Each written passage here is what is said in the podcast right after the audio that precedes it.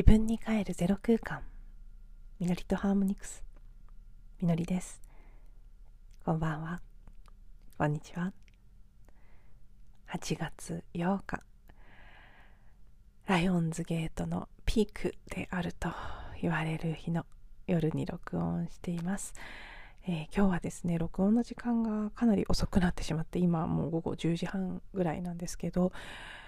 お休みしようかなとも思ったんですね。いろいろバタバタとしていてこれぐらいの時間になってしまったし。うん。この時間だと小さな声でしかお話できないので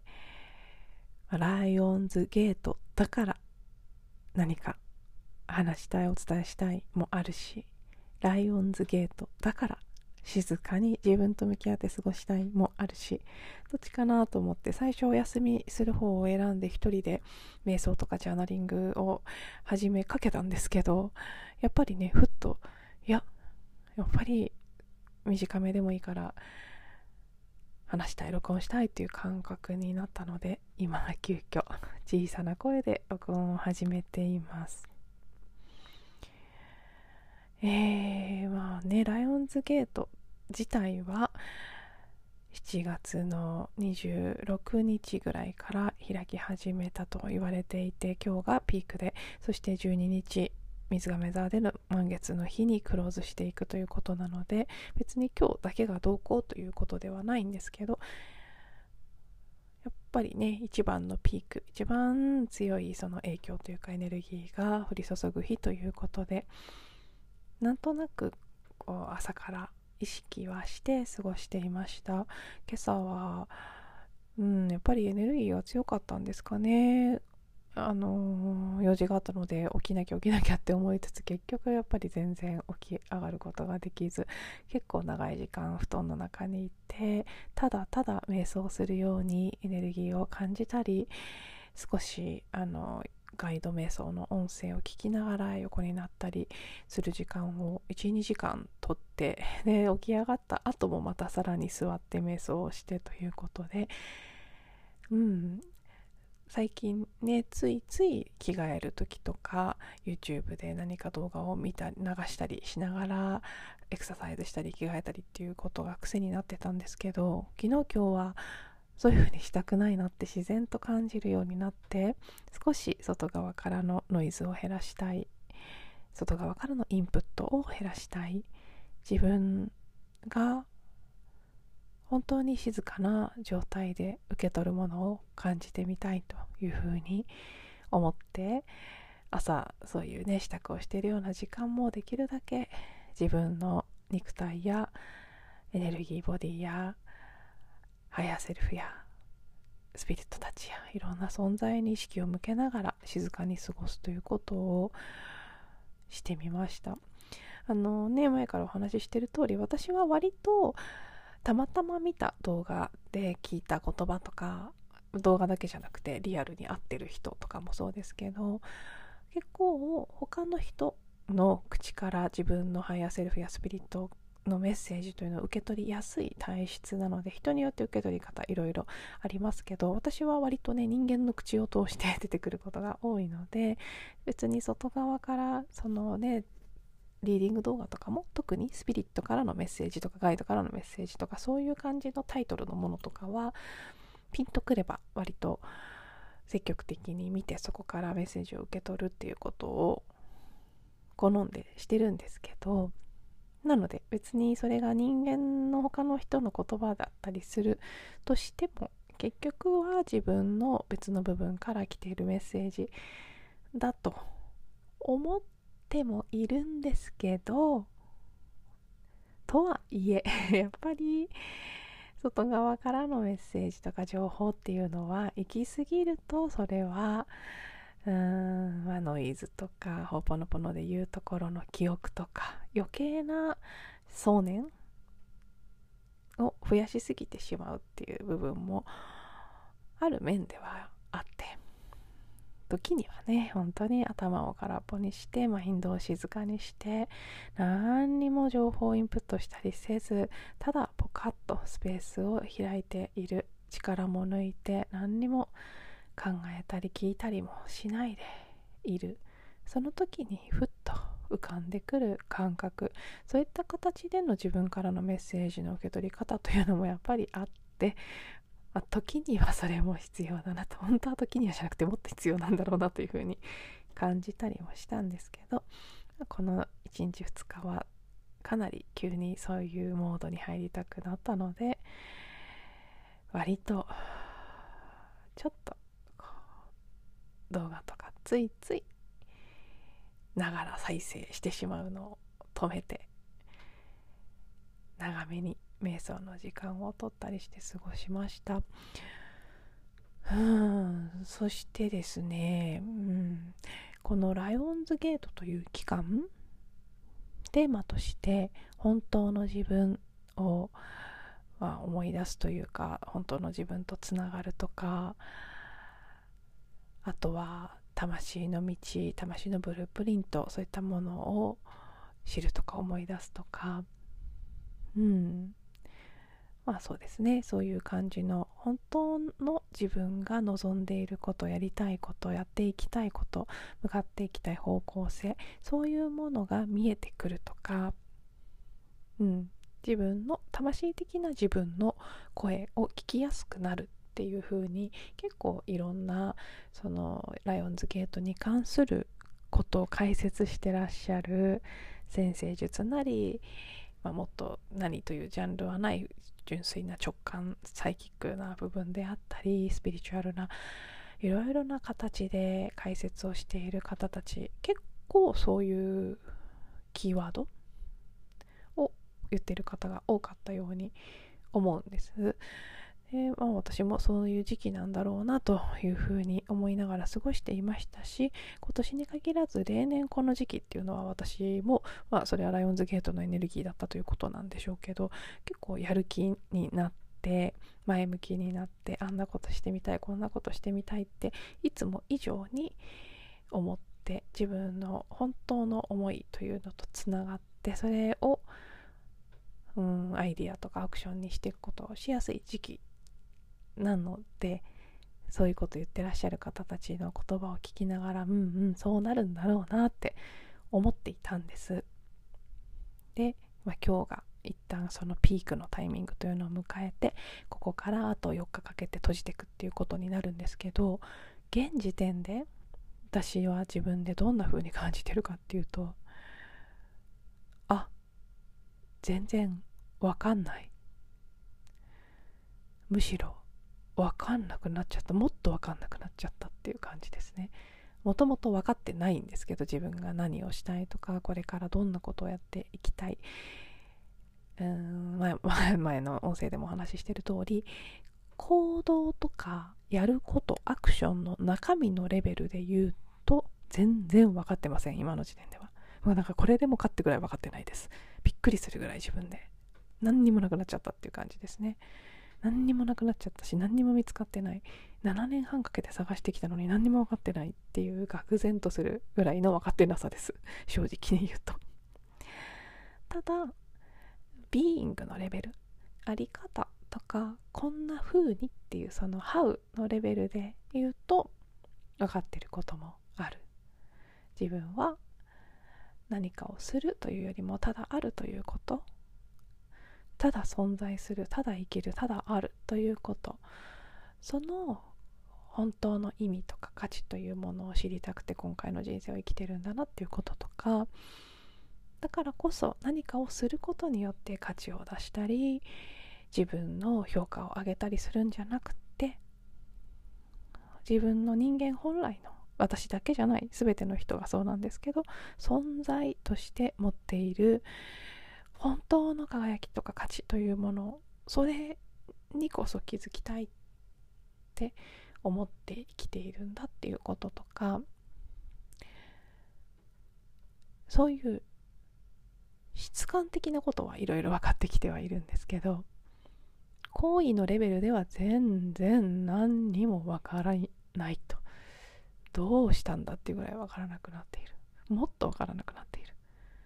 この期間もう少し分かってくるのかと思っていたのですが結果どんどん分からなくなった。でこれはあポジティブに捉えることもできて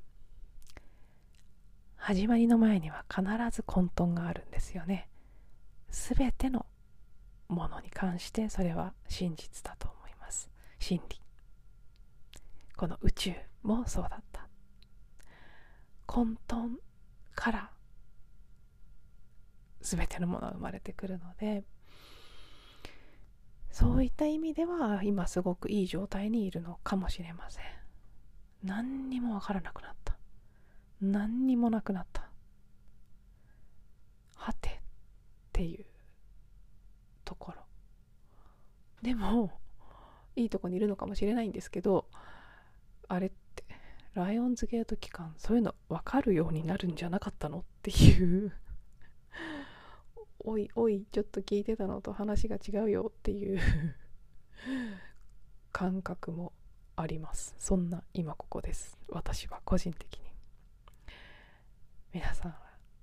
いかがでしょうか？分かっている方も私みたいに混沌としている方も両方いらっしゃるんじゃないかなとは思いますけど。うん。でね特にその分からないっていうことに関して私はすごくその仕事という面で本当にますます分からなくなっちゃってるなっていうのを感じていてあのね昨日おとといの音声でもお話ししていたりブログに書いたりもしていますけど今までやってきた、まあ、コーチングという看板を出すことを7月に7月に1回やめてで新しい形でのセッションメニューというのを先日出してでもそれを考えているプロセスの中であなんか教えるとか癒すとか導くとかそれって私がうん本当に長い目で見た時にこれは私個人だけじゃなくてもう人類全体の中でゆくゆくはどれも必要なくなるものだって感じてるんですね。で今はまだ必要なんだけどでも本当の新しい時代の私たちの在り方生き方の中にそういうものは必要なくなっていくんじゃないかっていうふうにどこかで予感してしまってる自分がいてだからこそ、まあ、教えるとか癒すとか導くとかなんかねそういうものになっていくっていうことに対してあんまりこう熱が入らないんですけどとはいえ今はまだそれが世の中の主流で少なくとも個人事業事業主ちょっと今日滑舌悪いですね。小さな声で喋ってるからかな？ごめんなさい聞きづらかった。個人事業主としては一般的に教えるか癒すか導くか作ったものを売るか。なんかそのどれかじゃなきゃ身を立てられないんですよね。個人事業主のビジネスって基本的にそういうものなんですと私が思い込んじゃってるだけかもしれない。それは枠なのかもしれないですけど私の。でも私の認識の中にはそういうのがある。特にまあこういうスピリチュアルとか精神世界あとコーチングとかもそうですけどそういう分野で起業している方に関して言うとやっぱり、まあ、ワークショップとかセミナーとかで何かを教えるか個人セッションをするか、まあ、物を売るかどれかですよね基本収入を得る手段といったら。でまあ私はものづくりっていうのはちょっとあんまりね今のところ才能が発揮できない分野でこの先分かりませんけどあんまり物を作るとか売るっていうセンスはないのでそれは一旦除外するとしてでも教えるでも癒すでもないって言い出してしまうと何にも売るものがない何にもコンテンツがない。あれっていう。どうどうしていったらいいの？私って。なっている。そんな今ここなんですよね。で自分の中にその、まあ、新しい時代これからどんどんどんどんこの時代が進んでいくと誰もこうなんだろうな癒す必要があるほど病んでる人もいなくなるし。みんなが自分とつながって生きたら誰かに何か生き方とか教えてもらう必要もなくなるし目覚めてしまえばみんなが目覚める必要もなくなるので今スピリチュアル界で行われているようなセッションとかワークショップの類はほとんど必要なくなっちゃうんですよね。でなんならそれを必要であり続けさせようとした途端目覚めを遅らせることになっちゃうって言っても、まあ、間違ってはいないと思うんですよ。だから私はそこをやるのあんまり好きじゃないってなっちゃうんですけど本当に目覚める方を応援したいのでね。でもそれで目覚めていった後じゃあどうなるんだろうっていうともうなんか一緒に遊ぼう系ぐらいのね一緒に遊ぼうっていうビジネスしか存在しなくなるんじゃないかって思ってて。まあだから今から一緒に遊ぼうっていうものを企画すればいいのかもしれないですけど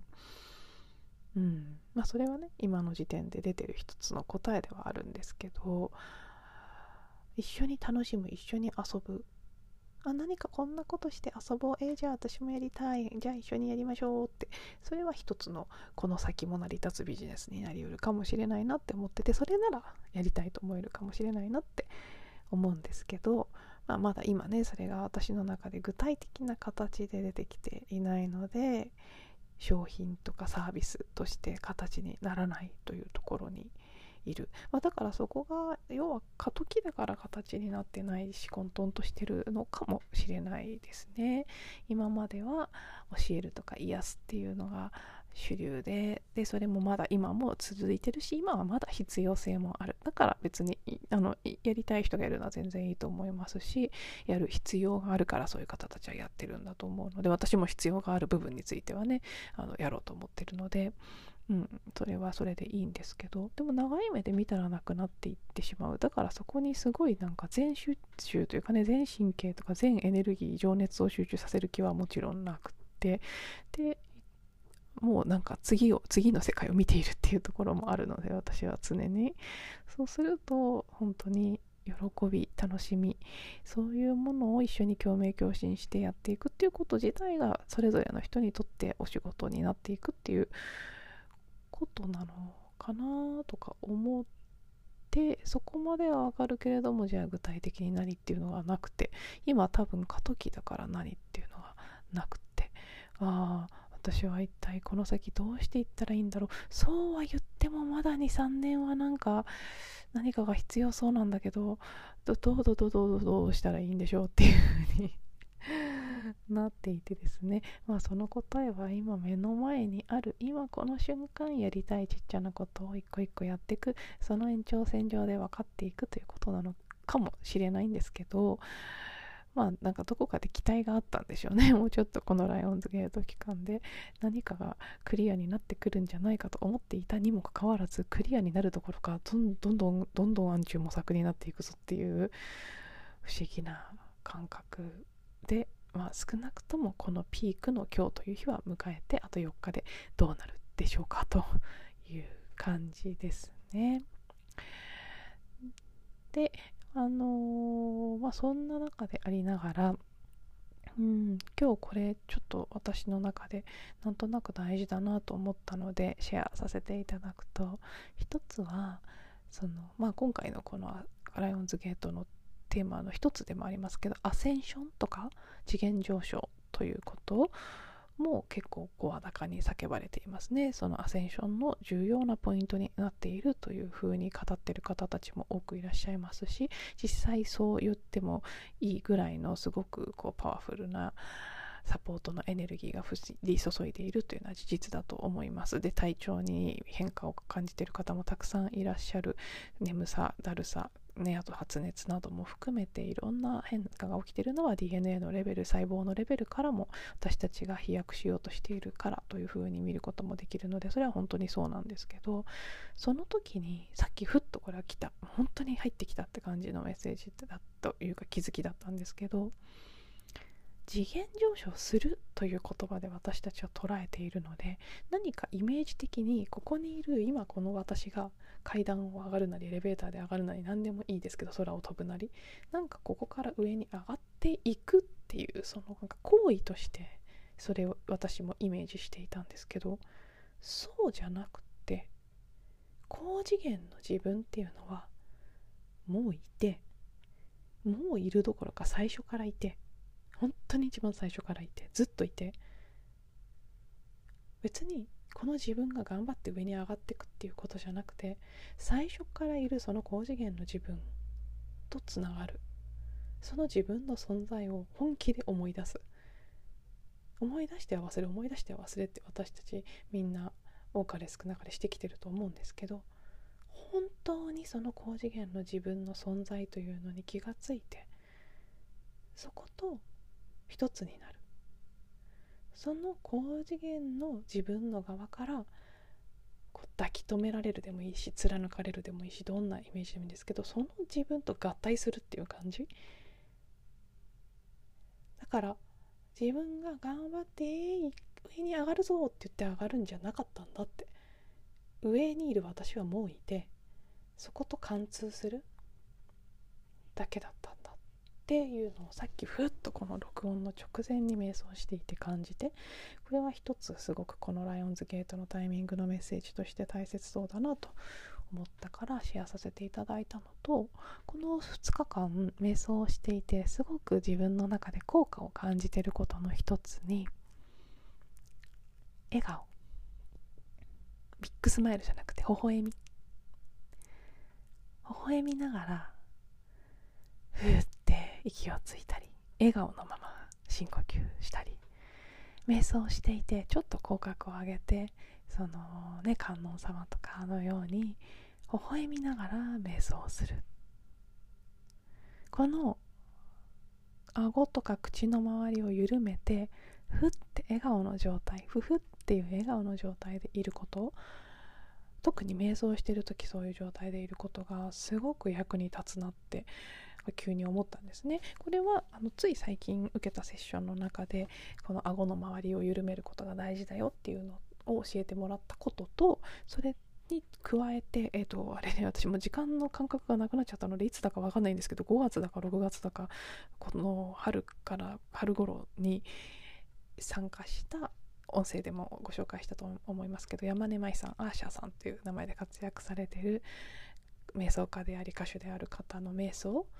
の回でそのスマイルしてため息っていうのを教えてもらったんです。でそれを急に思い出してこの2日間すごく瞑想をしたくなったので瞑想しているその度にスマイルしてため息っていうのをやってたら本当にそのちょっとスマイルした状態でため息をして、まあ、目を閉じて変な状態で瞑想してるのがすごくねいい感じなんですよね。なんだかまずいい感じとしか言えないんですけど。でねあの微笑みの瞑想なんていうのも瞑想の手法であると思うんですけど聞いたことはあるので私も、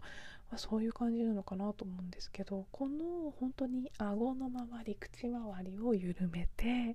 で微笑みの状態でただあるということ。で力を抜いてただある。それをするだけで少なくともこの時期は本当にすごいサポートが来てるのでそのもともといる絶対的にいる高次元の自分と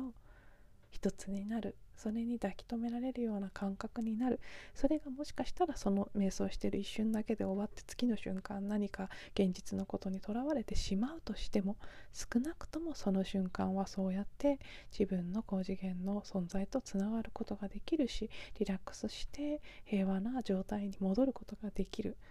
それだけはねなんかこの何日か混沌とはしているんですけどその中でも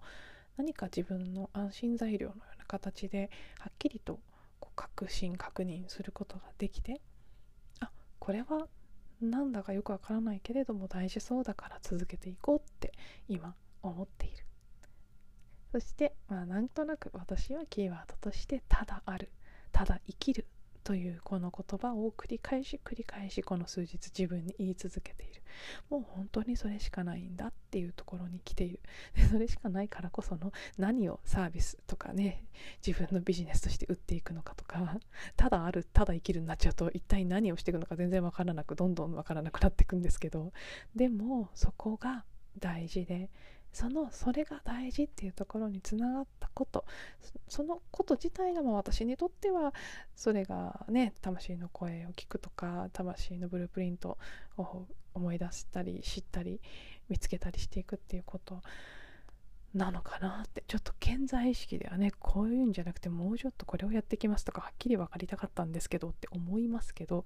そうならないパターンもありますね。でも多分こういう分かりにくいぐっちゃぐちゃぐちゃっとした感じのところから大きなものが生まれてくるんではないかとも思うのではいあんまりねこれ以上根詰めて考えずにふわっとふっと微笑みながらただあるそしてただくつろいでいるということを実践しつつ、まあ、まずはこの残り4日間のライオンズゲート期間を過ごしていきたいなというふうに私は今感じております。では、えー、短めにって言ったのにむしろ長いじゃないかということでいつものことですがはい最後までお付き合いいただいてありがとうございました。また次のエピソードでお会いしましょう。